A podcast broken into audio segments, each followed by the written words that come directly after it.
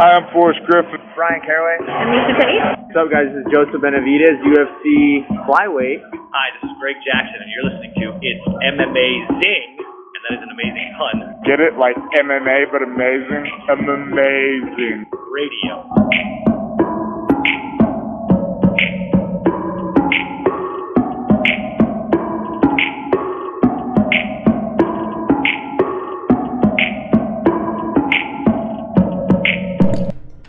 Welcome to It's M Amazing Radio. I am your host, Dr. Law, and with me, as always, DJ Mark. What's up? Also joining us this week, he's back, the legend himself, Lavender Gooms. Hey guys, I know you missed me, but I had familial obligations. I had a shit ton of family in uh, last weekend. Some from uh, Utah, some from Miami. Why don't you guys ask me why I have so much family in? I mean, I don't really care. Some type of but I- reunion. I mean, Thank you, Mark, for playing along and not being a total a hole like the esteemed host of our show. cheers. Thank you, Mark. So I, uh, my father, we ended up throwing him a birthday party. Um, oh, nice. Ooh, happy birthday. time. Was this a big one? 50, 60? I mean, after you get to a certain age, how I once told uh, our friend Sal's grandmother and grandfather, after a certain age, they're all kind of special. Never sure, know sure. if you're gonna get to the next one. Um, so he turned 78. Uh, it was more the all of the siblings. None of us had been together, all of us at the same time since 1990. Jeez. So, to sound a little morbid, we all figured, well, he's 78. Uh, might as well do this sooner rather than later. If you get, if you catch my meaning. sure, sure. Well, was it fun? Did you have a good It- time? It, I was happy it was over. okay, fair enough. it's a lot of No, people. but i i in all seriousness, it was hell preparing for it because it was myself and my sister who had to deal with most of the prep. And outside of cooking the food, she was she was right worthless when it came to the prep. So it basically Someone, someone send me. this to Mike's family members, please. Just like clip Yeah. off the first five minutes of this podcast, and let's you know, let's undo all the good work this trip, this little trip did for the everyone. only the only family member that's listening to this. What's up, Joel? He's heard all of this already, Mhm. so this is nothing new They know. him. He knows. okay. He knows. The rest don't, but he knows. Anyway, I was gonna ask Mike, what day is today? I mean, today's Monday, but I think you're referring to, to what national day is today. sure. Um, I mean, I was- not as I'm trying to play the days along. I- But okay. Yo, man, I'm, I'm I'm hyped right now. Two weeks. I missed you guys last week, but Aw, I come that's with the thunder this week. All right. All right. I wish you all a happy National Barcode Day. Um, those are useful. and uh, that was ruined by esteemed rapist Bill Cosby. I wish you all a happy National Chocolate Pudding Day. Did you? I don't think esteemed is the right word there. Like maybe notorious. I don't think you get esteemed for being a rapist. You know? I, I associate him more with the, the jello Look, than the man. chocolate pudding. I, but- again, I'm just saying esteemed is not the correct use of what we just when did you here. Put up, Hmm. when you put up Wilt Chamberlain numbers for the horrible things he man that man did, eh, you know you you got to put him in another echelon. It ain't a good. I don't want him to think that he, but he's you got to put him in his own chocolate rarefied pudding. air. Great. I want to think chocolate pudding has overcome Bill Cosby. You know what? Considering we're on the last couple days of Pride Month here, I think we should also acknowledge the anniversary of. I, I never say the name of this case right, but it's the one that they pretty much guaranteed same sex marriage. Uh, Hodges Obergefell was that the case? Ober Obergefell versus Hodges or whatever. I think. I think whatever. I get the name wrong, I but today remember. this was the. Hey man, gay folks can get married without the world exploding case. right on. So, you know, happy Pride to those people, to everybody. You know, and uh, Here, here. hopefully, the next president isn't the neo-fascist out of Florida who makes your existence can't be said in a textbook. man. He's tanking. He's a joke. It'll be all right. Yeah, It'll fair enough. That's not good either. Joe, multivitamin Joe every morning. Let's get those calisthenics in. Let's keep them loose. Let's Maybe bedtime is 8 p.m. Let's we don't need him unless it's urgent. Okay? Let's keep that man fresh. Dou- double up on that yoga. Exactly. Um, all right, boys and girls, um, we're going to talk about like look, folks, let's just put it out there. We're running a professional operation here, clearly. Um, but when news is news, we got to talk about news. And if these two nerds are going to talk about fighting, we'll talk about them talking about fighting. But first, it's appropriate for us to give flowers to the people actually doing it. You know, actually Mhm. getting that shit UFC paycheck. You know, actually knocking fools out in the PFL on a Friday night. Shout out to Sadibou Sy. Goddamn. I'm gonna have nightmares about that wheel kick, Mark. Just letting you know that. Um, yeah, they got to check that out. um, let's get into it though, Mark. We talked about we were excited for this one uh, for a while. Ilia Topuria, Josh Emmett, because I thought even I think for what we saw, we thought okay, well, even if it's extremely one sided, it's gonna be entertaining as hell. Well, we got that Yeah. option, Mark. Um, Uh, I mean, Josh yeah, Emmett we is have made of fucking steel, and Ilia Yeah. Topuria is here as a welder. okay, Yeah, we've had two weeks where, where I think like both main events were uh, lopsided but very entertaining. Uh, we saw a lot of heart. I, I think this Emmett fight in Topuria was a little bit more uh, even not evenly matched. Was a little more competitive than um, the Cannonier fight we saw last week. But similarly, one guy just ran away with it, and uh, Ilia looked extremely polished in this fight. Um, you know, going into it, we knew both guys had really heavy hands. Ilia had a really good grappling resume, as does Josh, Josh Emmett as a really good wrestler. But I think we're all interested to see what they would do standing because they're just so heavy-handed. And you know, Ilia's uh, shot selection had had really impressed me, especially when he went to the body. Now in this fight, didn't dig to the liver nearly as much as I would have liked, although he, he had some moments there. But it was really the jab, and um, t- to my point, like I, I think what he did really well, and I think some of it was Emmett not asserting himself and not verifying his offense enough. But Ilia's defense, I thought in this fight was really good. His hands were up. He was taking that quarter step back to get out of range and counter, be in position so he can always capitalize on top of Emmett, um, who just looked a little. I mean, Emmett always kind of overexerts, throws really hard, gets off balance. Um, he seemed even more so in this fight. And and again, it's not like he historically has had like a really big repertoire of different angles and strikes. He does like the overhand, uh, the, He the overhand he, right. He almost would want him to be a different person for this outcome to change if Ilia was going to fight that way, right? It's just for Josh to not fight the way Josh fights, almost, right? Because like his na- his normal nature was kind of playing into the way Ilia was fighting. I thought. What'd you think? Yeah, I mean, I think Josh is. I you can kind of stereotypically put him in a boxer wrestler type. I mean, you look at like a Gray Maynard or someone who's like they're a good wrestler. They have heavy hands. The offense isn't super varied, but I think even with Josh, like his hands tend to be even heavier than a lot of those kind of archetypes, which I think on paper made this fight very interesting because we also know Ilia likes to sit in the pocket, um, does really good work with his left hook to the body and to the head, and has crisp boxing. In this one, I think it was really the jab that was doing a lot of work, and it was a lot of the tactical small things that Ilia was doing. And, and again, for me, a lot of it did come down to the defense, to his being able to shoulder roll, to being able to feint and get Josh to to bite on feints.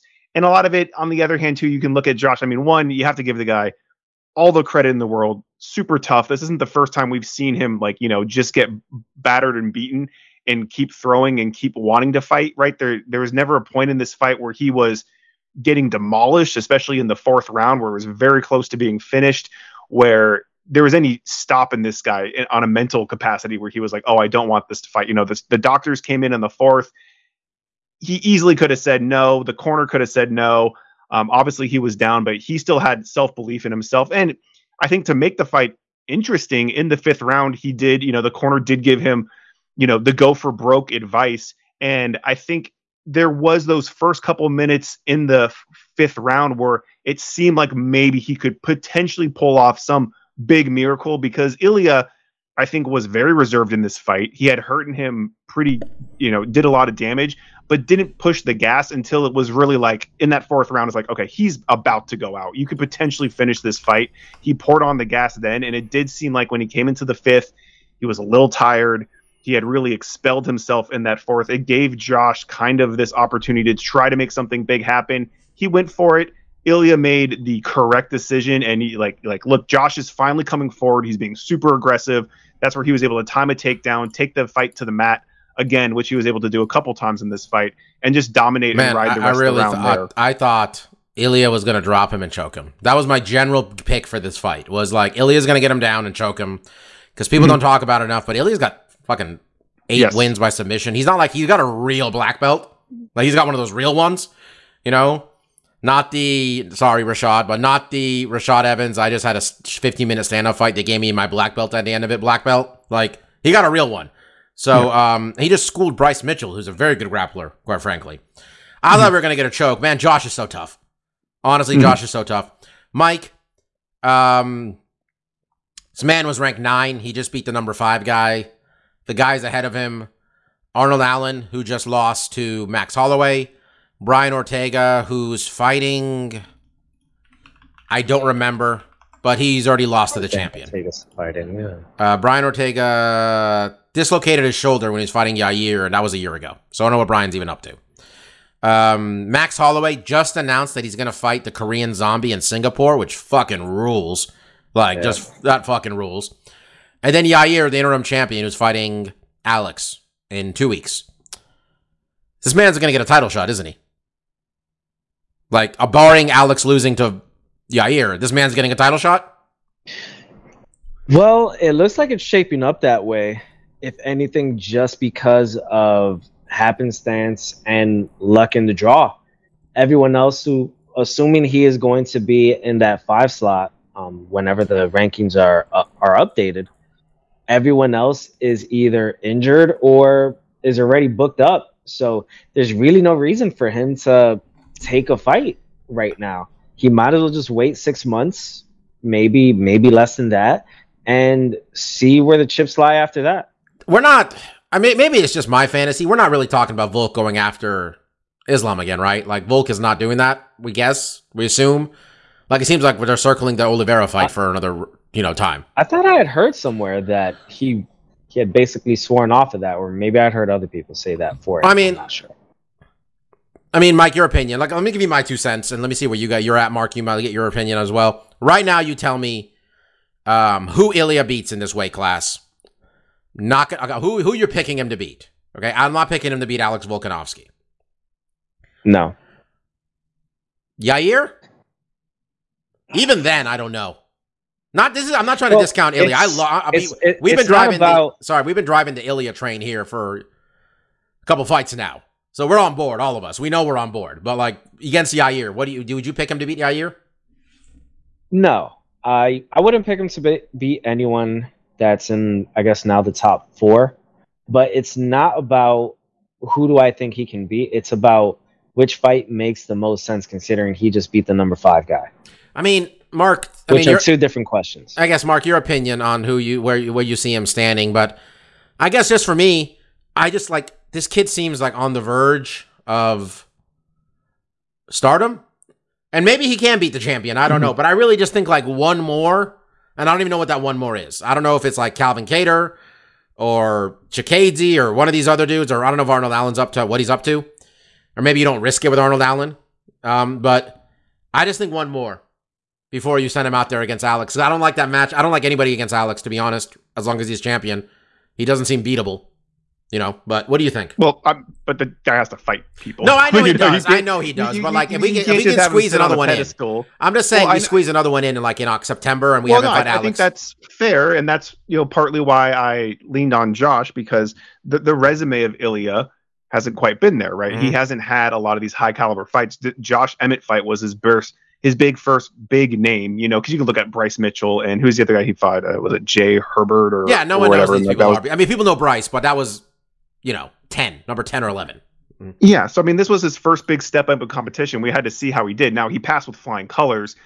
when you look at some of these other matchups, they are stylistically very different, right? Josh Emmett fit a a archetype that was very similar to Ilia. They had strong wrestling backgrounds, they had heavy hands, they you know like to sit in the pocket. You look at someone like um, Rodriguez, who's a little bit more dynamic, especially with his footwork, especially with the kicking game. The distance is very different. You look at someone like Alec Volkanovski, who has you know a very diverse um, offense when it comes to stand up and picks angles and shots differently. When you look at what he was able to do with Josh, and especially in the fight Josh presented to him, it was very one dimensional. Josh came, sh- it was, it was honestly, it was a lot of Josh hanging in the back, getting jabbed to death. And then when he would come forward, there was no feints, there was no variety to his strikes. It was a match where it was almost where Josh didn't necessarily put the best strategy forward. He didn't he didn't mix up his offense to even see if that would have changed the the the temp uh, you know the tempo of the fight or changed you know how the, the flow of it was.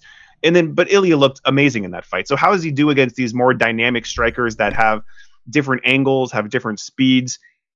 It, it's very I think it's very intriguing. And to Mike's point, I think when you have someone like Alex who has cleared out the division where there's not a lot of new blood coming up, except for Yair, right? Who I think that matchup is very interesting to see how he does there. Um, He's a live dog, by the way. That line is insane. I mean, I think Alex is going to win, but that, the, the line is absurd for how Right. Yair is excellent. Mhm. I mean, he, he's he's very explosive. He creates a lot of angles. I think it's a very intriguing matchup. Um, and Ilia is just a a new blood. So I think I agree with you, Bob. Like I think having him have another fight would be potentially good just to see where he's really at. Um, will the UFC do that necessarily? Maybe not, because what do you potentially garner to lose there, right? He fights Arnold Allen, right? Let's say he, let's say they do that fight. Like, okay, we're gonna do a, a number one contenders, and then Ar- Arnold fights him. Max beats Zombie. Max wants another shot at Alex. Max beat Arnold. You know, you get into this fuzziness where it's like, okay, now it's not super clear. I see what you're Um, saying. That makes sense. I mean, there's lack of contenders The important too. thing is, this is what the division needs. Yeah. Okay. When you have a dominant champion who's basically cleared everything out, you hope and pray that there's a new generation that can come up to take on the mantle, or at least attempt to dethrone the champion. Because the divisions get really stale when it's just like he's going to fight Max for a fourth time. Do you- you know what I hate, love man? Max. He's good. I don't want it. I hated that they booked Max versus Arnold Allen. It's the same way I hate this fucking Bobby Knuckles and uh, Dricus fight. Like, You kind of you de- potentially d- deleting or because unless you're gonna like, for a new well, the, the. Max one is egregious because Max is not getting a fourth shot. Like maybe I Bob, I think Bobby. Knuckles is about to get a third shot. By the way, not to give away what I'm picking yeah, in two weeks, yeah. but like I just I I I Arnold like there were like he like Alex beat a lot of these dudes, man. And having Max, I mean, they got to pay Max to get out of this weight class. I mean, him fighting guys like Zombie makes sense to me. That is great. Mm-hmm. Well, and that's the thing is like, yeah, that kind of removes him almost out of the thing because Zombie's so out of the picture at this point. It is th- this is like a legacy type Yeah. of fight. This is a we know these guys. Are gonna be gonna have a fun fight. Yeah. It's going to be in someone's hometown. We're going to build a card around it. Um, it, it doesn't really have that title implication that I think we think because Zombie's not really there. What does Max he think about to it? I'm sure. champion. So didn't Yeah, he? I think I think if Max beats Zombie, he's definitely gonna. I mean, because you you know Max is gonna constantly Yeah. push for another shot because he, he he he thinks he's the guy, and rightfully as he should as a fighter. You know why why are you doing it otherwise? Um, but yeah, I, I, at the end of the day, it's really like I I was super impressed with Ilia. We were all impressed before he got Yeah. to this. This was his big, big first step up. He looked really good. He looked super slick, calm, collected. Um, you know, he this being like I think this was his first main event, right? I don't think he had a ma- main event before Yeah. this. I don't think the remember remember that one- cute shit where people are saying like, or him and Patty are going back and forth? Oh my god, he'd kill Patty. Oh yeah, we we I mean, that Patty's bigger than him, but Patty's forty pounds bigger, and he would smoke him today. yeah. Um, But it's just it's one of those things like it, it was it was nice to see him have such a big performance to have another contender in this division that we think could fight Alex. And, and look, I, I kind of agree with you. I think Alex is going to be too much for him to handle just because he's going to bring so much more offense um, and so many different types of angles. I think it's going to be too much for Ilia, but it's compelling on paper. It's still like I want to see what hey these man, guys and one do. day, one of the, all these unbeatable champions, one day they just lose. Valentina lost. Right, and we and we and we saw No. him lose to Islam, but that was a very competitive fight against a, a guy in a higher weight class. So like that stock didn't Oh. drop, and yeah, it's good. I like where this division is at right now. We have a couple really strong contenders that are going to be fighting for the belt with Rodriguez coming up, potentially Ilia, and then I do think. I mean, if um, Rodriguez pulls this Alex off, the the whole thing, all bets are off. Oh, because I mean, oh, yeah, well, because it- Alex is getting a changes the rematch, then this guy's definitely For fighting sure. somebody else for sure. Um, man, um, Maycee Barber. A lot of people wrote off Maycee Barber. This is me just congratulating us, is what it sounds like in this podcast all the time. But fuck, man, I'm gonna do it. Maycee Barber got written off by everybody after she uh, tore her ACL and lost a fight with a torn ACL to Roxanne Modafferi, and then lost her next fight. It might have even been a split. I don't know. Maybe it wasn't a split, but she lost to the current fucking champion, Alexa Grasso, uh, in a in her first fight back after tearing her ACL, 13 months off. You know what? People wrote this wrote this, you know, 23 year old off back then. I'm sorry, not even 23. 22 year old off back then. And you know what, man? Uh, all of a sudden, a couple fights later, she's won five straight. And this was easily, Mike, easily the best win of her career. She went she she went fucking primal at the end there. I loved it. I loved I mean, I was I had a bet on this fight going to decision, and let me tell you, Mike, I was real confident. I looked at these two women and I'm like, this shit's going to the decision. This shit's 100% going to decision. Here we go. It's going to, nope. Nope. I was happy to 100% eat those not. words. I mean, yeah, I'm on, I'm on a losing streak to say the least, but what'd you think of uh, Miss Barber out there at 25 years old, just, you know, reminding people, hey, fuck, I'm still here. Well, you say I'm still here, and you preface that by saying she was 25. So perhaps it's better to say she just hadn't arrived yet. I mean, Um, shit, yeah. But I I thought she looked extremely impressive. Um, shouldn't be that surprising that someone who's 25 is coming into their own. She showed a level of striking I don't think she's shown before in uh in the UFC.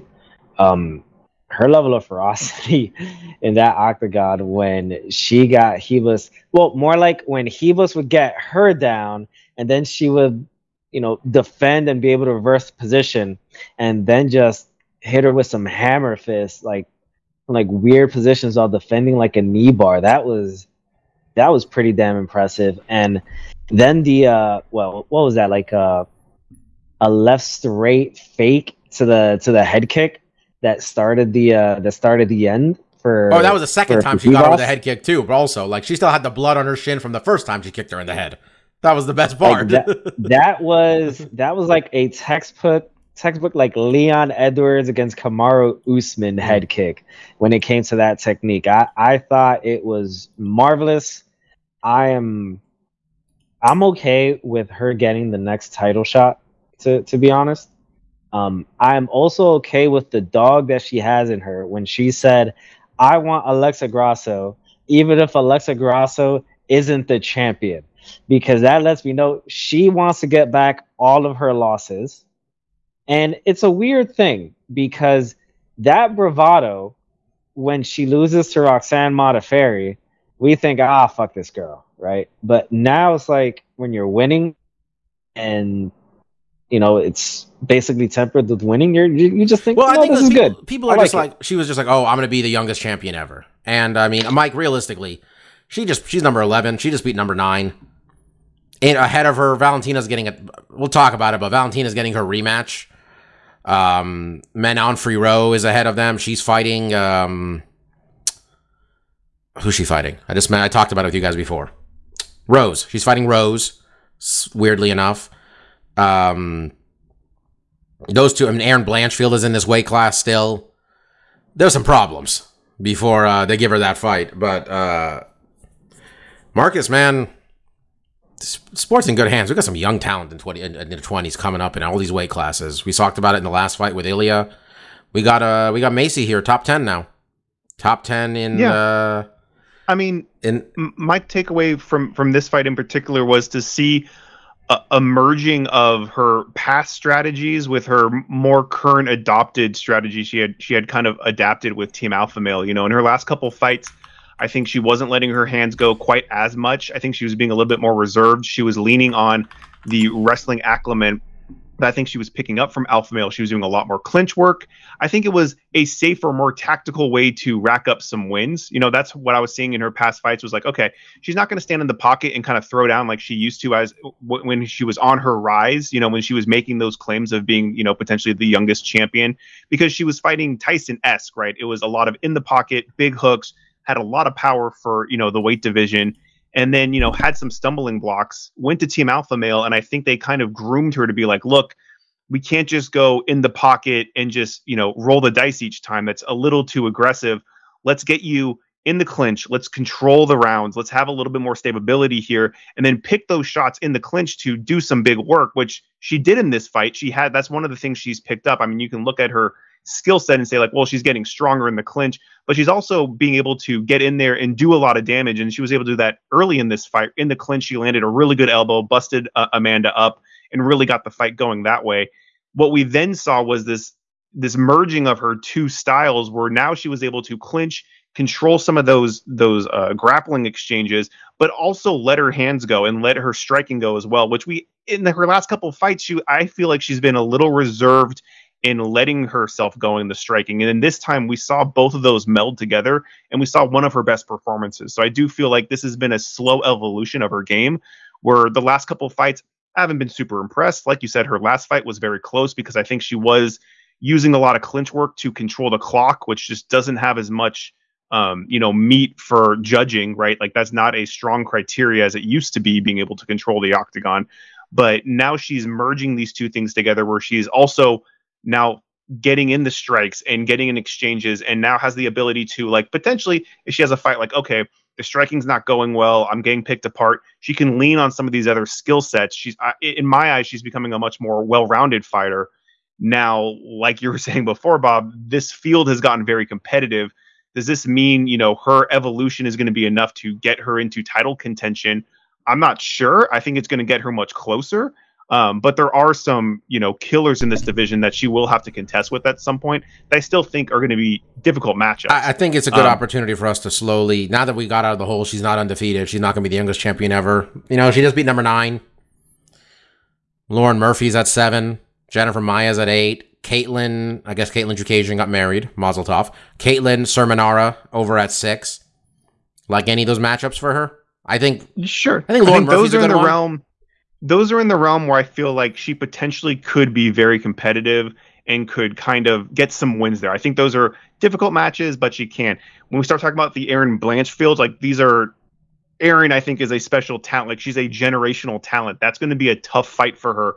Some of the girls at the very top end of the weight division, I feel, are still going to be stylistically difficult for her. But she has grown, right? And that's something that we shouldn't discredit, even though and she's growing. some of these past There's also that. well, yeah, and that's what I'm saying. Like her her past couple of fights, I, I've been a little critical because we haven't seen that aggression. She's been a little bit what I would say like more tactical in trying to win rounds and win in uh, you know win fights that way. Which at some point in your career you kind of have to be. I, I feel like your longevity as a fighter, especially as a young fighter, just going in there and going berserk and trying to be like, well, I'm just going to land my big shot is very risky. And when you start getting into the higher echelon where the skill level and the the the amount that a small mistake could could cost you, you know, in a fight becomes more and more, you know, you know, it's measure of inches. You really have to start taking those calculated risks a lot more. So and I feel like that's what she's slowly done. So we're seeing her grow, right? And I think that's a good that and that's something I said last week is like it's even though some of her past performances haven't been like the most entertaining in the world, she's showing that she's getting new skill sets, and that's what you need to do to grow as a fighter. So we'll see. You know, the the, the future is bright for her, but it, it's still it's it's a bumpy road because this division is going to be going to be a rough one because there's some good talent. But I'm glad to see her evolve instead of staying stagnated. So it's good growth. Mike, you got any comments about poor Justin Tafa getting bowling balled in the face by a grown man? Um, I like my eyes. Yeah, man, that was a rough eye poke. Don't think it was on purpose. Though, I don't know, man. Probably just DQ the other guy.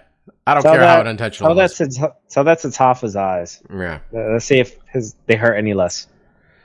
Um, yeah. Again, I think it should have been a DQ. I know it was unintentional, but that there's a agree. A you know, come on, man.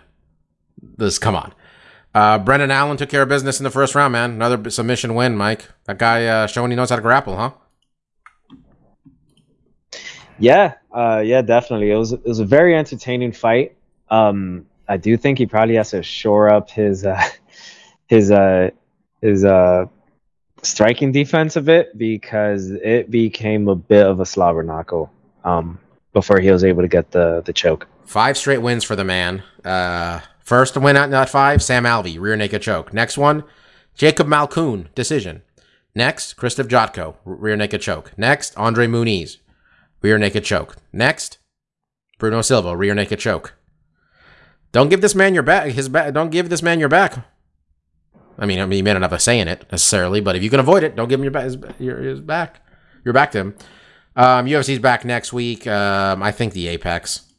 Uh, it has to be. One of these guys doesn't have a Wikipedia page.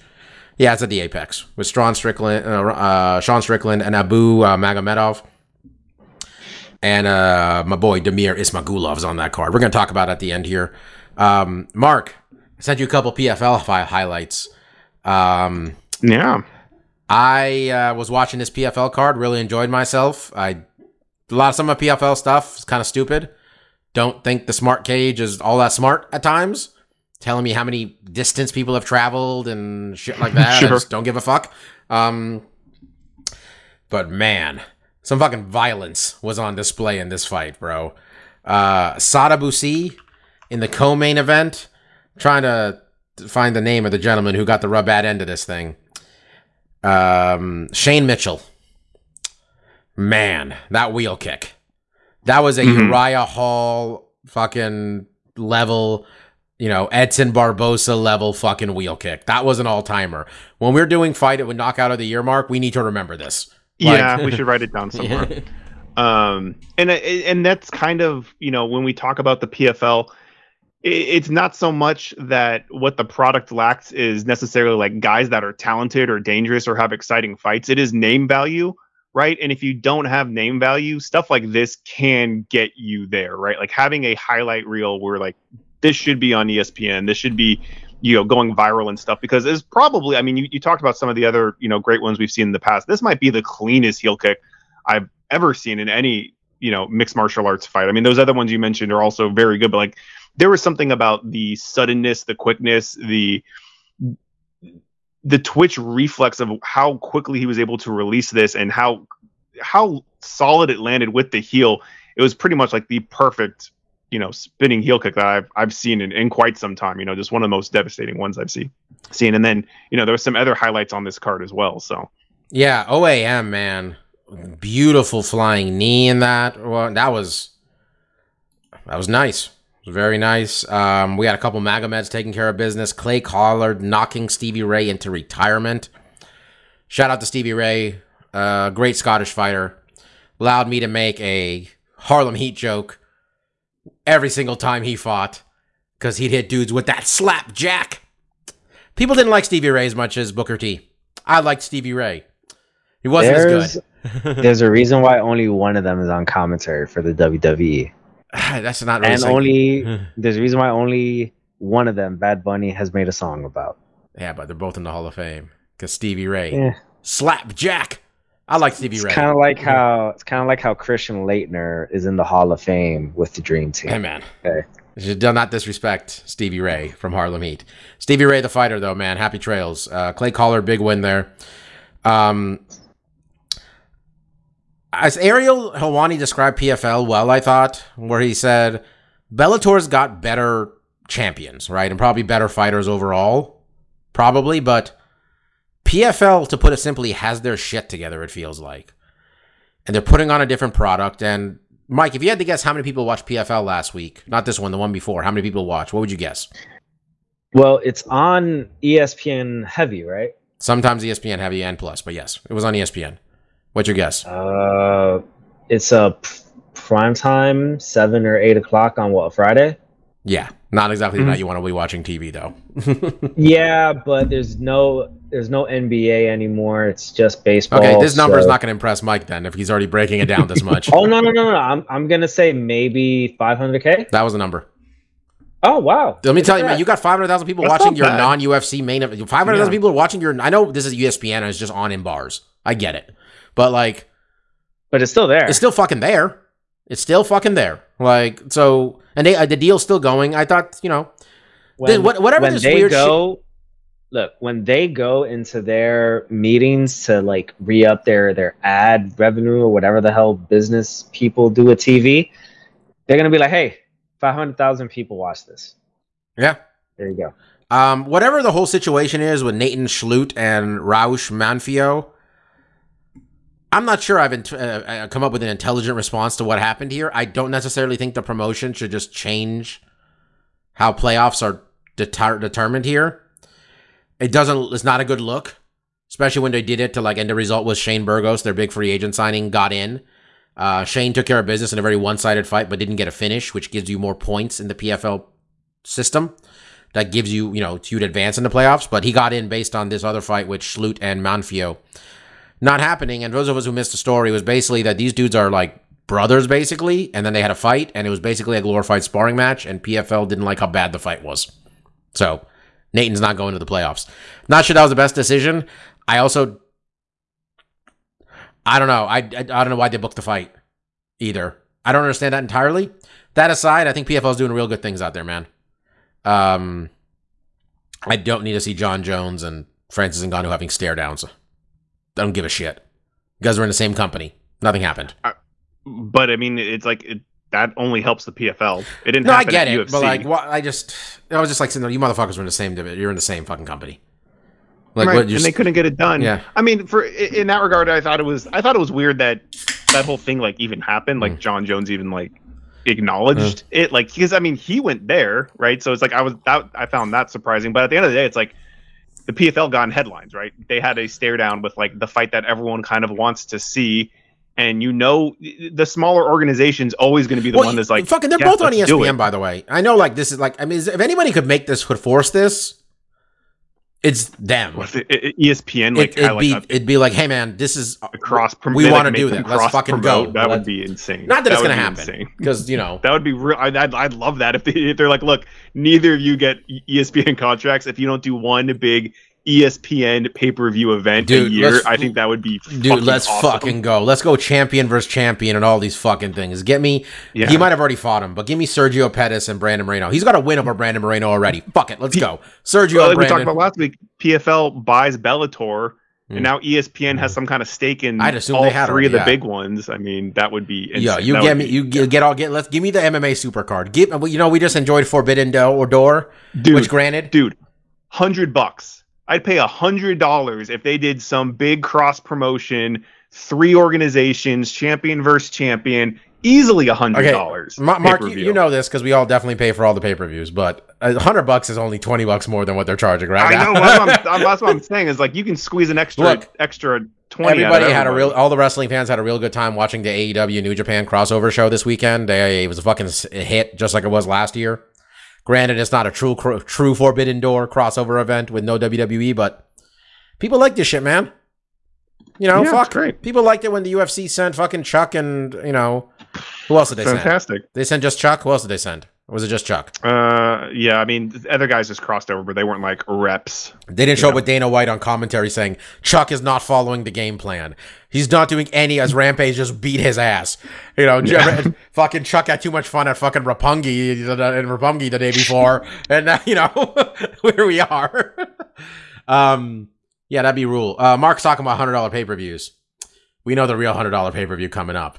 But uh, before we talk about, uh, as I referred to, these two dudes, these two nerds not fighting, um, Mike, Alexa Grasso, Valentina Shevchenko are going to do it again, brother. And the word is, it is not a pay per view, and it is the same weekend as Canelo's next fight, which is the same weekend as Mexican Independence Day. UFC, no, UFC. I don't think the UFC is so foolish. I'll be honest. I think this actually like this idea, Mike. I assume their pay, their show is going to be earlier, and their logic be- is. I think their logic is we're going to get the Mexicans to watch Alexa Grasso, hopefully not lose her title and ruin this whole idea, and then uh, that will lead into Canelo. Um, the UFC man is a juggernaut right now, Mike. On free TV too. They're PFL is getting five hundred thousand viewers. How many million people do you think are watching the UFC? They put a title fight on. Canelo's not going to be I happy with this. I found that so. At first, I found this so odd Mm. that they were gonna put you know this fight, which I don't know. I think is gonna be a pretty big fight, um, just on free TV. We haven't Um, had one of those in a while. I guess maybe I guess maybe that's why I found this so weird. I can't remember the last time we had a a free title free title fight. I mean, we got fake titles we're making pay per views for now. For the love of God. I mean, I'm talking like real titles. I know. I'm saying I mean, I we're, think they're charging money for the fake one. Like, I think that's the egregious thing is like we have to pay money for some pay per views that don't have any titles, and then they're just giving away like it, it, it just seems it seems businessly business businessly like a weird decision where it's like I, I think I I, think it has to, to be. watch this rematch. I think it has to be what I'm And- saying. I think it's supposed. To, I think it's like they're going to play into the night. They want to get up. They want to pop a number for ESPN. They're probably doing ESPN a favor too. Like, hey man, want to I be mean, good broadcast It just- partner?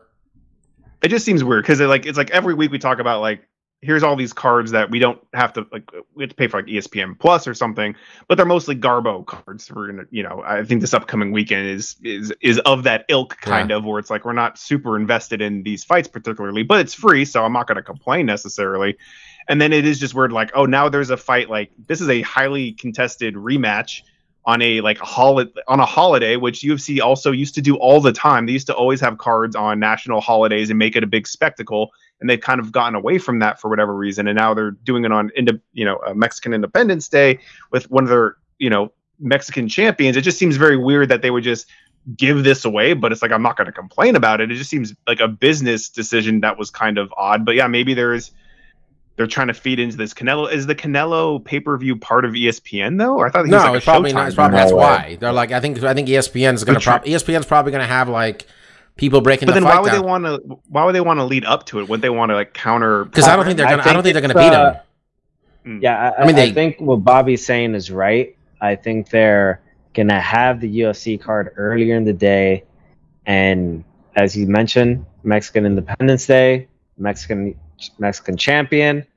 lead that into another Mexican champ. Just make it a just a fight day for. for Honestly, put it on ABC cool. or something. I, I- I think it's. I honestly, even if they went like it rub, rub, went right up against the Canelo fight, like Canelo, there's been I've seen it before where Canelo like took a nap waiting for the UFC card to end so they could send him out there. Like they do not. The UFC made Sure. more money than every other boxing and MMA promotion combined last year. Like let's the fucking UFC swinging the big dick here.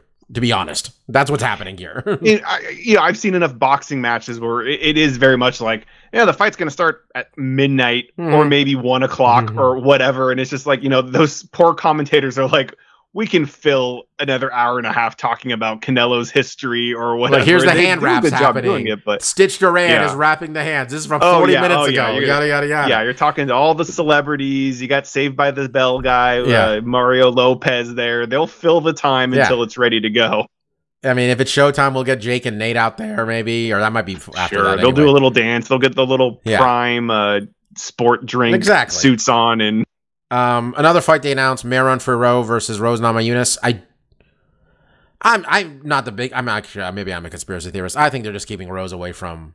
I don't think they want Rose to fight Weili again. I think they like. I think Weili being champion is very important. Honestly, and not saying she can't beat Rose. That was a very close. The second fight was closer, Mhm. but she beat her twice. We should be doing it right now.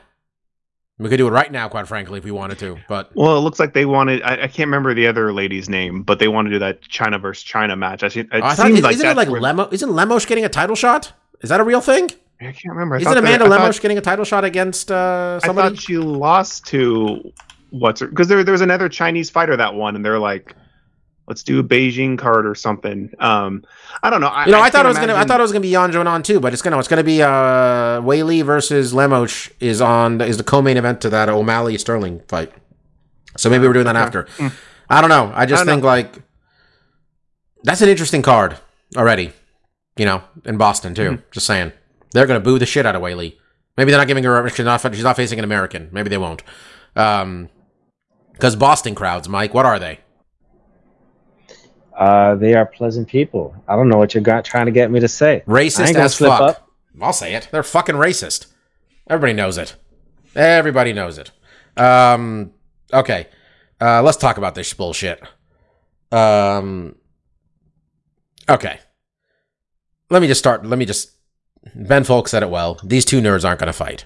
Okay? They're not going to fight. A couple things I find to be true here. One, Dana White will always print the t shirt. They will have the t shirt ready for this fight that's not happening at all times. Sure. Okay? Yeah. Two, when Dana White says they're going to raise millions of dollars for charity, that money, this, this in this fake fight, in this fight that's not going to happen, None of that's coming from the UFC. Just gonna put that out right now, okay? That's what's happening right now.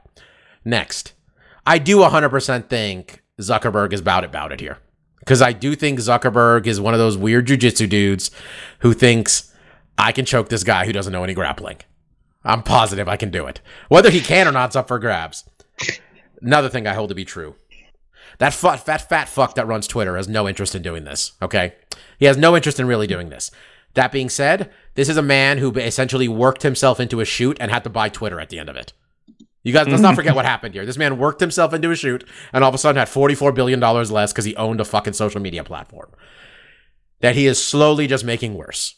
He might make money at the end, but as someone who uses the product is not good. Um, yeah, um, this isn't happening. But uh, we are also the podcast that spent two years saying that McGregor is McGregor McGregor is not fighting Mayweather. So we've been wrong before. Um, all that being said, I don't care how much bigger than he than him he is. I got four units on on Zuck. Mike, what were your thoughts? What's your thought of this bullshit? I like it. I want it to happen. Look, I am a proponent of Barstool Sports, and Barstool Sports, maybe once every two or three months, they have this boxing competition called Rough and Rowdy, where it's just regular Joe Schmoes that just wail on each other. And it's hilarious because there's a whole bunch of hype before the fight. And then within 40 seconds of the fight happening, people remember, oh, wait, yeah, these are just normal dudes. And they are just gassed out already. So it would be very funny to see two of the richest men on earth have that happen to as well. It'd be great. Mark, what'd you think? Uh, I mean, like you, Bob. It's just it, it's just showboating. I mean, th- th- anyone who actually thinks this fight's gonna happen, I think, is insane.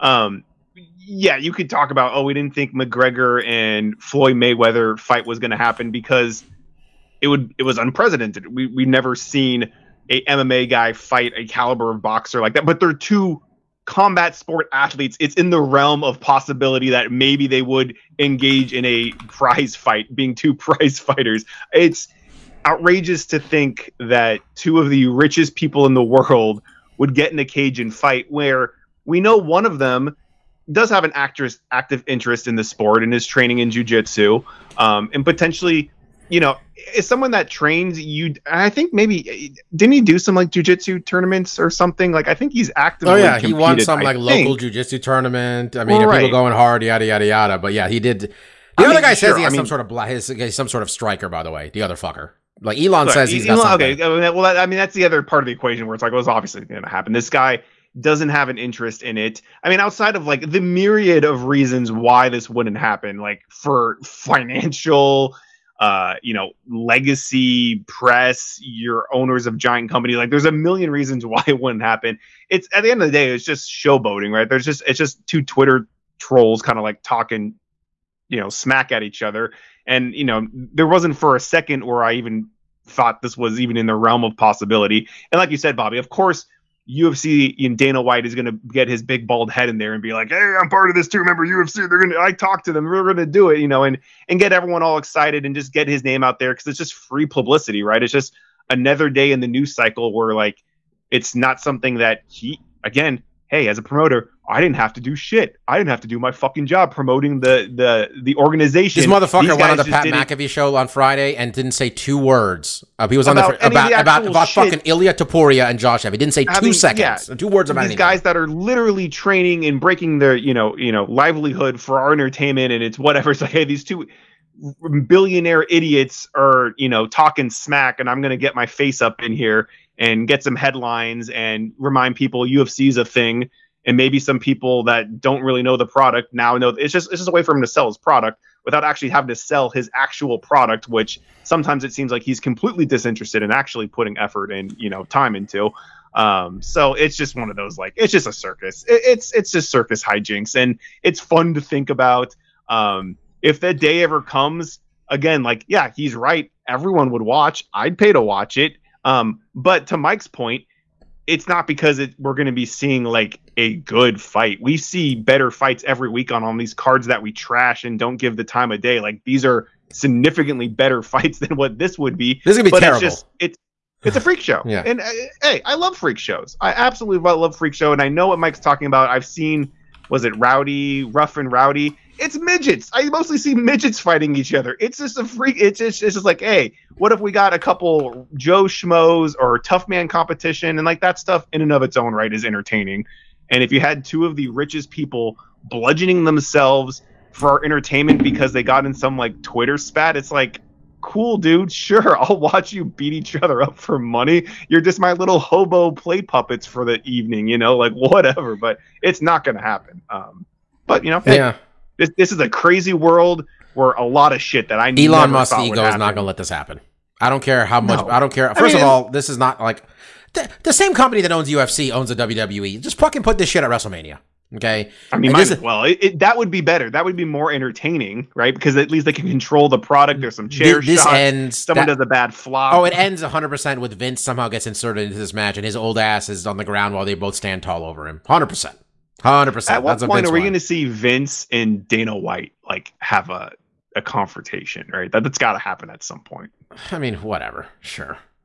I keep reading how Vince is slowly regaining influence in this company, and I'm just like, well, he owns the fucker still. Slowly. Well, what was it? I don't know. I, I keep hearing how like uh, he just like calls into SmackDown, fucks up the card, and then just hangs up. That's pretty much what happened. Oh wait, wait, wait. So he's now calling in the SmackDown. I thought Raw was his only baby. No, he just fucks really everything up. cared about. Apparently, I don't know, man. I just I don't. The only WWE highlights I see are what's going on with the Usos and Roman. That's where I'm at now. So Pretty much. I mean, they're doing a good job with that. Fuck. Um. All right. Um. Let's talk about this card, which has got exactly two things worth mentioning. Um. All right. Sean Strickland versus Abus Magomedov. Um. Abus did so fucking well in his one UFC fight that they're like main event, bro. Main event.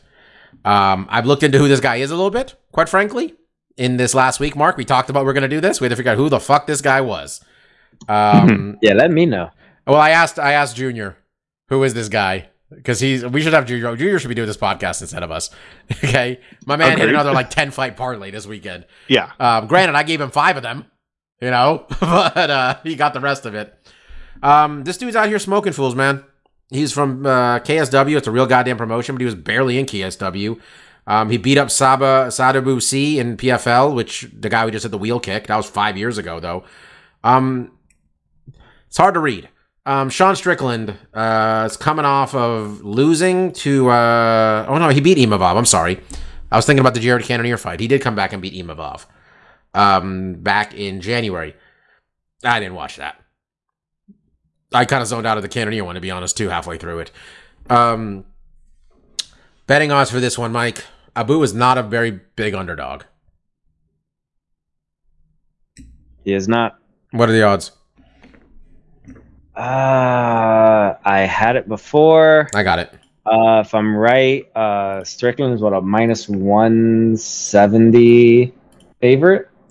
He is minus 170 to plus 145 for Abus. Um, who you got, buddy? I'm like three back of you now. I'm just you. You you have a real shot this year of taking this. I'm like three back now. Oh, shut up! I am. I'm three back. Oh no no no! I, that that's a factual thing you just said, but uh, go reach for your fucking sunglasses and your belt. um, I'm There's a lot of year left. for that. There's a lot of year left. Oh yeah, we're picking I'm seven fights next win weekend. By the way. I'm never gonna win this. Um, three fight. I could be 13 fights up. All right. I wouldn't be. you're the Boston Red Sox of this thing. Hey man, they won eventually. All right, who's your pick, buddy? I'm I'm three back though, right? Uh, you are, but Okay. yeah, I mean, I, I go, I go first. I, I, am still currently in first.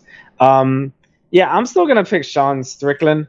Um, when he's not fighting like an absolute idiot, he actually is a pretty solid fighter. So, I will bank on him actually following the game plan. So um, I'm doing the exact opposite of that because I've seen this story before. Sean Strickland fights a guy who has no he has no business standing with, and then he stands with him and gets knocked out. I've seen this happen before. All right, Yeah. um, Mike, you might be right. Uh, He might have learned. I don't Probably think he did. didn't. I don't think he did. I don't think he did. You might be right. I could be wrong. I, the I'm odds say I probably might, I'm wrong. probably wrong, slightly. But I'm going with the guy who just iced a guy in 19 seconds because it seems like the exact kind of guy Sean Strickland's like, well, I'm tough. I got this gun for getting the mail. And sure, I go out there and have a 25 minute snooze fest every two fucking months, three months. But yeah, that's what I'm here for. Yeah, I got I got the guy I learned who he was this week. Uh, uh, fuck it, why not? Mark, who do you got? Uh, yeah, I mean, I'm going with Strickland too. Um, but there's not a. It, it, the other side of the equation is kind of an anomaly. Um, you know, hey, he came into the UFC, he had a very quick finish. Mm. Um, you know, he has a lot of knockouts, and to your point too, we've seen Strickland make tactical mistakes, but still, when I look at his resume, most of the guys he loses are what I would consider to be, except for maybe, um, was it Ilya Dos Santos? So I don't really know where he falls in line now. Like these are kind of some of the best guys in the division. You're talking about you, you- you know what it is, honestly, Mark, is that when he loses, it reminds me of um, Petr Yan, in that it's like he's not done anything wrong when he loses. Every time he's Mhm. lost, it's because of some like outside bullshit or it was a bad decision. well, he takes no the responsibility. Fight was, I think the Alex fight was egregious. Where like, No, I mean like his, his, his the- demeanor afterwards. I don't like. I, he seems Oh, like okay, he's just sure. like uh, maybe it's a character with this whole weird semi-racist, homophobic character he's playing. But like he yeah, just I it's mean- like with Yan who's just like I t- the second Yan lost that last fight, I'm like he's gonna have every excuse in the fucking world that he just got outworked by fucking Merab for 25 minutes, and then he did. It was like, just the type of guy I didn't like that, and I did not like Sean Strickland's responses to why he lost to the Cannonier fight, which he's like, oh, I got screwed out of it, yada yada yada. Man, you know what? The fight was fucking boring on your end. You didn't do enough, so you can't complain. Like, Yeah. I, I think he does. You know, there there are mental laps in some of his games where I think he just has bad game plans, and it, it could very well, like you said, Bobby, be the case where he's kind of like us, or like when Cowboy fought, um, uh, not who who is that kickboxer guy? Like he didn't really know who he was. Uh, the English guy. Leon. I can't remember. No, no, no, no. The the white English guy that that then was in Brazil. Oh, Till. Uh, Darren Till, yeah. Till, yeah. Where he was just like, it could be one of those things where it's like, eh, I'm not really familiar with this guy. I'm not taking it seriously, and then he gets capped. This guy doesn't like, even have a Wikipedia page. I don't think Sean took that "Oh, he effort to. Google I'm, him. I'm on. yeah, I'm telling I'm you. on Sherdog. I'm on Sherdog now. Um, but yeah, it is like I don't know this other commodity, so it's hard to pick against someone like I, I've seen Sean and like Mike's point, we've seen him look really good. He's fought good competition and has good wins. We've also seen him just come in and be lackadaisical. I'm, I'm literally just taking a flyer on a guy I've never seen fight. Straight up. But I just like I'm looking at it, I'm looking at the Ings, I'm like, these odds are not an accident. I don't think this I don't think anybody saw this 19 second fight. I think people who know stuff are just like, hey, Sean Strickland's dumb enough to get knocked out by this dude. Right. I Um, think that's fair. Mike, co-main event. Uh, my dude. You guys know I'm a big Damir Ismagulov fan. He kind of retired when he lost to Arman Tsarukyan, but then came back, and now he's fighting Grant Dawson. You don't see a lot of fights like this where you got a guy who's very much a stand-up fighter facing a guy who's very much a grappler. Uh, Grant Dawson's been in the UFC now for uh, for a hot minute, honestly. Um, He's 19 and 1. He showed up to the UFC at 11 and at a 12 and 1. Um, so 7 wins, 1 no contest in there. Um, and a lot of finishes, quite frankly. He's got 19 wins, 13 of those are submissions. Um, the more uh, Ismagulov, as I mentioned, stand-up fighter, first suffered his first loss in fucking like 10 years when he lost to Tsarukyan back in December. Before that, he rattled off uh, five straight UFC wins, and he was the M1 champion for the late 2010s too. Betting odds for this one are you got a buddy or not? I do, yes. Um, Ismagulov is a minus 145 favorite. Uh, Grant Dawson is a slight underdog at plus 125. All right, Mike, are you going with the double America pick, or are we going to break it up here and go with my dude Ismagulov? Uh, Just to not to give away entirely who I'm picking, obviously. Give call me Apollo Creed because I am rocking the Star Spangled uh, boxers. I'm going with Grant Dawson. Marcus, what do you got? Uh, I'm going with Damir. Uh, I think it's a tough fight. It is one of these things. Looking at the resumes, though, it's like it's a lot of middling competition, right? Except when you look at Damir and um, Arman, right? I think Arman is kind of like that first big step up that was like, okay, this is the next generation of talent, and he lost that fight, but it was a close fight. It was a competitive fight. Um, yeah, I hated when and then, Arman like took said- that fight. I thought that was such a bad idea, but he pulled it off. but you know grant has you know it, the the conflicting styles i think is really compelling here because you know you look at grant his finishing rate is absurd with how many subs he has. Now demir hasn't i don't think he's ever been subbed no. Nope. he's only been decision twice. So it, it's a it's a it's a compelling matchup with two rising stars and it is i feel like it's a tough one to pick because there's not a lot of big res- big names on either resume to really be like oh well, we've seen this guy fight really high competition. It's mostly they've been fighting what I would feel is in that kind of like right under top 15 caliber guys, except for Arman. Um, so I think stylistically it's very. this weight class is rough, man. You got dudes here who like who like are just winning like insane. 15 fucking fights out of 16, and you're like, yeah, I don't know what the fuck this guy is. You know, it's wild. Um, I'm going with Damir. You guys know I'm a big Damir mark here, but also because you know, it's just think he's been taken down one time in these six UFC fights. Like he's he does he has a 75% takedown defense rate. But fucking on the other end of it is Dawson averages four almost four takedowns a fight. 3.8 takedowns per fight, which is a lot for a guy only fighting three round fights. That's a lot of takedowns. I'm just gonna be pretty clear, Mark, honestly, how this is gonna go. Like if you can't get him down, I mean, I'm just gonna you can just write down Ismagulov by decision. He's gonna spend three rounds picking this guy apart Sure. on his feet. If he gets him down, and by the way, Islam, Yeah, I mean, uh. Ismagulov himself has got a few takedowns in some of these fights, but like, I would if if I'm him, is just sprawl and fucking jab. That's what this fight's gonna be: sprawl, jab, sprawl, jab, timing an uppercut or two. He's a very good technical fighter. These are both tough fights, honestly, to pick. Um, granted, I still don't know necessarily who I picked in the first one, who this guy is entirely, but I don't know. Like I bet on the PFL this past weekend because like you get a lot of one-sided fights when the talent pool isn't as deep. UFC, man, these fights are close, even who it is. You know what I mean? Like each one of these, even like when it's like a big UFC one is like. That's why like I'm looking at like Volkanovski being minus 400 100 over Yair, and I'm like, holy fuck, like that is so big. You know, when Ilia was minus 300 over Josh, granted he trounced him, but like these are huge lines for the UFC. So I don't know. Uh, the rest of this card though, um, I like Ariane Lipski. I don't know who she's fighting. Like Max Griffin, don't really know who he's fighting. And uh, let's just you know, Kevin Lee's back, guys. Good for Kevin Lee. Um, Yana Santos is back on this one. Blagoy is curtain jerking. So I gotta watch the first fight of the night. That's what it sounds like. gotta watch the first fight of the night, Mike. Blagoy is gonna be out there eating shots and just absorbing it. And it builds up his power for his return punches. You better you better make some food that's gonna last for a few hours then. yeah. Um Kevin Lee, since he's been gone, his brother has become rich and famous. It is not sure you guys follow Keith Lee on uh, Instagram. Not that Keith Lee, other Keith Lee. Um, you know, you don't know about this. Do you know about this, Mike? I thought No. we, I'm not sure we talked about it on the show, but Mike, and Mark, and I have talked about it. This dude's got like millions and millions on Instagram and TikTok followers, and he just has a real like dry way of giving food reviews out in Vegas. Like, think every other place my brother tells me to eat in Vegas is because Keith Lee recommended it. Like Keith Lee had his own Chipotle burrito at one He's- point in there. He's he's very authentic. Like Yeah. he just tells you like, and he likes to go to family restaurants and give them the shine, and it's it's it's been a very wholesome experience. You So, hear the yeah, stories I- like people like one person like works at one of these restaurants. Like I came into work uh, today and it was crazy, and I said, "What's going on?" And someone said, "Girl, you didn't see Keith Lee posted about us." and then the girl's like, "Oh no." it's wild, man. Kevin Lee, man, I'm a. He's only 30 years old after all this, Mark.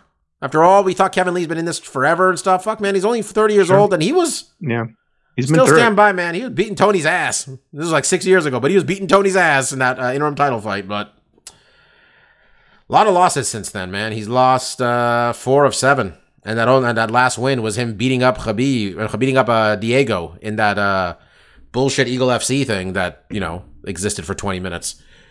Um, yeah, okay. Um, think we do stuff we like. Yeah. Uh, sir. Mike, why don't you lead that off? Perfect, because I have a very, very quick one. Um, my girlfriend bought these like Asiago cheese chips uh, this past weekend, and while I was uh, cooking, I started eating one, and then I just couldn't stop. So Asiago cheese chips, fucking amazing. Can we get a brand? Can we get a? T- is it like actual chip or is it like one of those like Well, piece of cheese? Give me, give me, give me one sec. no problem, Mike. Mike, this is this is live. I mean, this is important, right? I, I mean, you're as someone who sell the likes cheese products. snacks, let me like you know. No, I can't. I can't do the salt stuff too much, but those sound yeah. good. Let's see what we got going on here, Mike.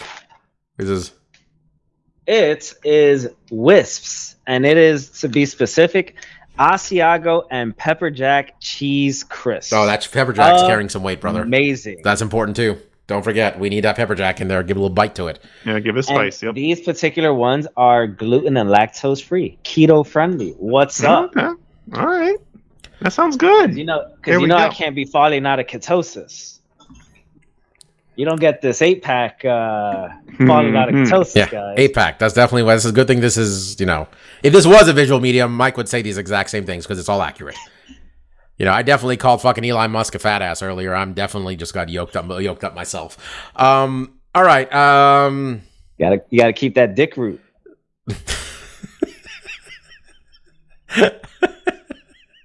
okay. All right. Um, one mine's real quick. So uh, this is gonna Mike's gonna say fuck you when I point this out. But when I was like growing up uh, as a basketball fan, team was real bad, and I really my favorite thing to do was to watch the NBA draft. I think we have probably talked about this before back with Stefan.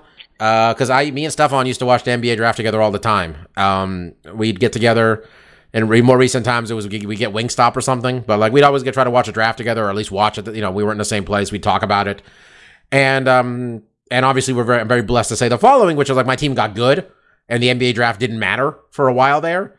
Um, and even this year we were still pretty good, but like we got a pick, and you know our team's doing some stuff, so it was like fun to watch the draft, um, and watch you know our new GM just make big swings at some things in that day where he traded a guy for a 38 year old we've all been conditioned to hate for the last fucking 10 years around here. But I like watching the NBA draft, man. I like watching these kids going out there, man, and they're uh I think the NBA draft is better than the NFL draft in that just in terms of time. It's nice. You know, we get through it. It's only two rounds. I think it's only 10 minutes between picks in the first round. NBA was I mean, NFL was 15 at one point. I might be down to 10. NFL draft overall, I might still enjoy more because I, you know, I have more time to convince myself. Because there's a big gap between the end of the NFL season and the NFL draft. It's like four months. Basketball fucking finals was what? 10 days ago? You know, it ended like a week and a half ago, maybe?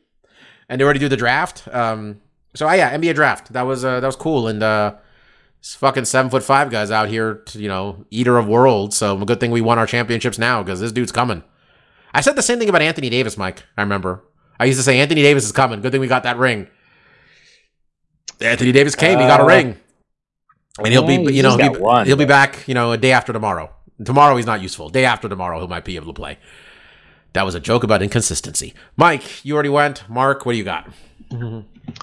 Yeah, not too much this week. Um, but I did mention last week, and I did I was able to start it up. Um, I did get Final Fantasy 16. Um, the reviews came out. There was a lot of hype coming up to the game, and, and personally leading up to it, watching trailers and stuff. I was, you know, Final Fantasy is a is a huge series. You know, numbered ones don't come super often, so I was interested to check it out. But I, my, my personal hype levels weren't super high. Um, this was going more in the fantasy direction. I've always liked Final Fantasy when it was a little bit more sci-fi.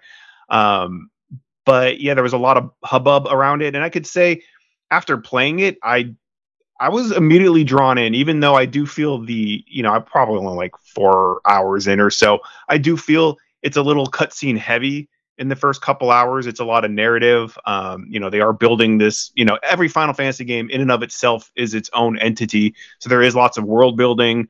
Um, and then this one and you know how magic works and how the summons and how you know there's lots to explain um, but i would say like the story's been very engaging there have been some mechanical things they've done to the game to allow you to kind of understand and figure out what's going on. They have this thing called active lore that when you're watching a cutscene you can actually touch the big uh, touchpad and it'll show you hey these are the four characters on screen. You can read a little bio about them figure out who they are. This is the location you're at. So it's very easy to be like, oh, I don't know who this person is or what's going on, and then click that and be like, okay, now I know, I'm caught up.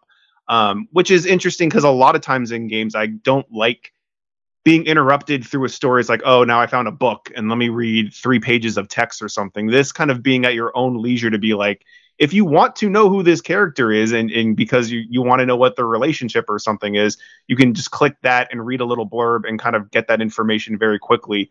Um, you know, it's kind of like if you, and I think there's been a lot of comparisons to the story and high fantasy, like a Game of Thrones, where it is kind of routed in kingdoms and different kind of vying powers and so it's it's convenient to watch a cutscene and be like, well, who are these guys? Who's this army? And you click, it's like, okay, they're part of the North Army or whatever. They're part of the South Army, and this is the relationship with other people. So it's nice to have that ability at my own leisure to be like, okay, I want to know what's going on here a little bit more.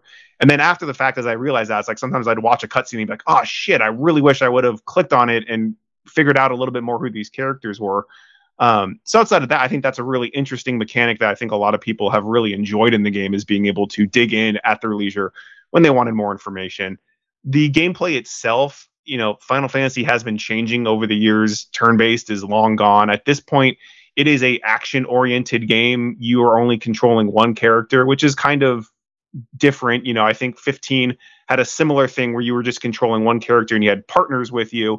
You still have companions that fight with you, but you are just controlling this one person. And it, the action is much more fast paced, where you're doing multiple attacks. You have cooldowns for special abilities. I'm starting to gel with it a little bit more. It's getting easier. Some of the button placement has What- been. you bought this on so there's a PS5? curve. It's only on PS5. It's a only on- PS5 exclusive. Is that Yeah. unusual? Uh, not necessarily for Final Fantasy for for a while. Okay. It's going to come to PC eventually, and it'll probably come to Xbox at some point as well. But they've for remake, I think 15 was also PS4 exclusive. Um, they have this exclusivity where it's like for the first six, or I think by the end of the year it might go to PC. Although they still said like they're still working on a PC port. There's no date in place just yet, so it is a, a PS5 exclusive. Um, this game is also the director is the person that worked on Final Fantasy 14, which has been their long-running MMORPG, which historically, when it first came out, was in extremely bad. Sh- I mean, the, the game was so bad they basically killed it and had to rebuild it. And then since then, it has been a Cinderella story where like all the DLCs have been some of the best. A lot of people that play MMORPGs say Final Fantasy 14 is one of the very best ones. It has some of the best story building and characters. I personally, those aren't the type of games I'm interested in. But to see that team move on to a single player game, that in and of itself was compelling. And again, from what I've played, you can tell a lot of money, time, and effort has gone into the game. It's a big spectacle game where you're dealing with these characters that turn into what has historically been the Final Fantasy summons. And you have these big summon fights where the mechanics of the game completely change from it being an action oriented game to it being like an on rail shooter game or being kind of like some people have said some of the other ones look almost like a pro wrestling type of thing where you're just doing like big moves and slamming these big monsters into each other. And then you have all this kind of high fantasy lore driven stuff and character motivational whatever. And you know having played you know a fairly a very small amount of the game just maybe four or five hours um, it has definitely drawn me in. Um, i've been enjoying the combat as it's slowly developing and i'm getting new abilities and that will only continue to increase. And from what i heard there's lots of different types of abilities that you'll be able to play. So you have different play styles and stuff like that. So overall it was one of these games that you know there was a lot of hype coming around it. I personally my personal hype level wasn't super high, but once I've started playing it, it's like, oh, I really do enjoy this. This actually is quite an interesting product. Um, and I definitely think at the end of the year, it'll be a contender. Now, this is, you know, we'll talk about it as the year goes on. Like, this is a, if everything comes out that they're saying that's going to come out this year, it's going to be an insane year. Tears of the Kingdom's already a massive game. Resident Evil 4 was fantastic. Dead Space remake was great. Um, we have Starfield coming out on Xbox. Spider Man's coming out later this year. A new Mario. They this last week they had a Nintendo Direct where they showed Super Mario RPG, which looks like a very fun remake of the Super Nintendo game, and a new side-scrolling Mario game. There's lots of stuff slated for the rest of the year, so it's going to be a heavy contender for Game of the Year. But to have a numbered Final Fantasy come out like this and do as well as it has, um, and get the response that it did, because 15 didn't really hit the mark for a lot of people. I personally kind of enjoyed 15. I thought it was unique and um, very different from this series, but this one seems to be really gelling with a lot of people. So it's just it's been a fantastic year for video games, and it's a kind of about time because we've had this new generation. It's been a slow roll. Um, you know, I definitely think COVID impacted a lot of that. Um, and it just anytime there's a new generation, it just takes a couple years for all the developers to kind of get on the same page and start really developing these high end products. And it definitely seems like this is the year where all that work is kind of coalescing into just having like hit after hit after hit. So um, Final Fantasy 16 just another one, in, you know, of the year. So yeah, I've been enjoying it. All right. Be back next week where we're going to preview, quite frankly, best card we're going to see in a little bit of, a little bit of time here. Um, fucking stacked. Uh, UFC 290 we're going to preview next week, which I'm just giving it a cursory look here, guys.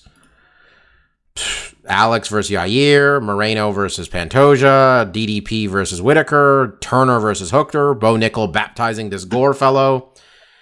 Fucking It's Lawler fucking versus Niko Price, Sean Brady versus Jack Della Maddalena. We're going seven deep on these picks at least. Quite frankly, Jimmy Crute and Alonzo Menifield could be discussed if need be. Um, a little bit thin on the um, early prelims, but people just pay five dollars for the ESPN Plus, so you know they don't deserve good stuff there. Um, yeah, we're gonna preview that. Uh, swear we're gonna we're, we're- let's see if um, I forgot her name. Not Alexa, her teammate. Irene, who just Irene. lost. Maybe Irene, Irene set off a bad trend where the Mexican fighter hot streak came to an end when she went out there and froze a couple Hmm. weeks ago. We'll see. You know, we'll see if we come out of this one with any belts in Mexico besides Alexa. Um, till next week, I was Dr. Law. That was DJ Mark, and that was Lavender Gooms. See y'all next week. Peace out. See ya. So, guys, there's this thing where people go and tell Dana White slap fighting is terrible on Instagram and tell him he slapped his wife, and his only response Nice. is, You are a fake account. That's all he does. He just tells them they have a fake account. No matter what they say. Like, hey, Well, I follow MMA. Please stop giving me slap fighting stuff. He says, Fake account, fake account. Straight up Donald Trump, like, man. If you like MMA, you love slap fighting. That just goes hand. exactly. All right, guys. Peace out.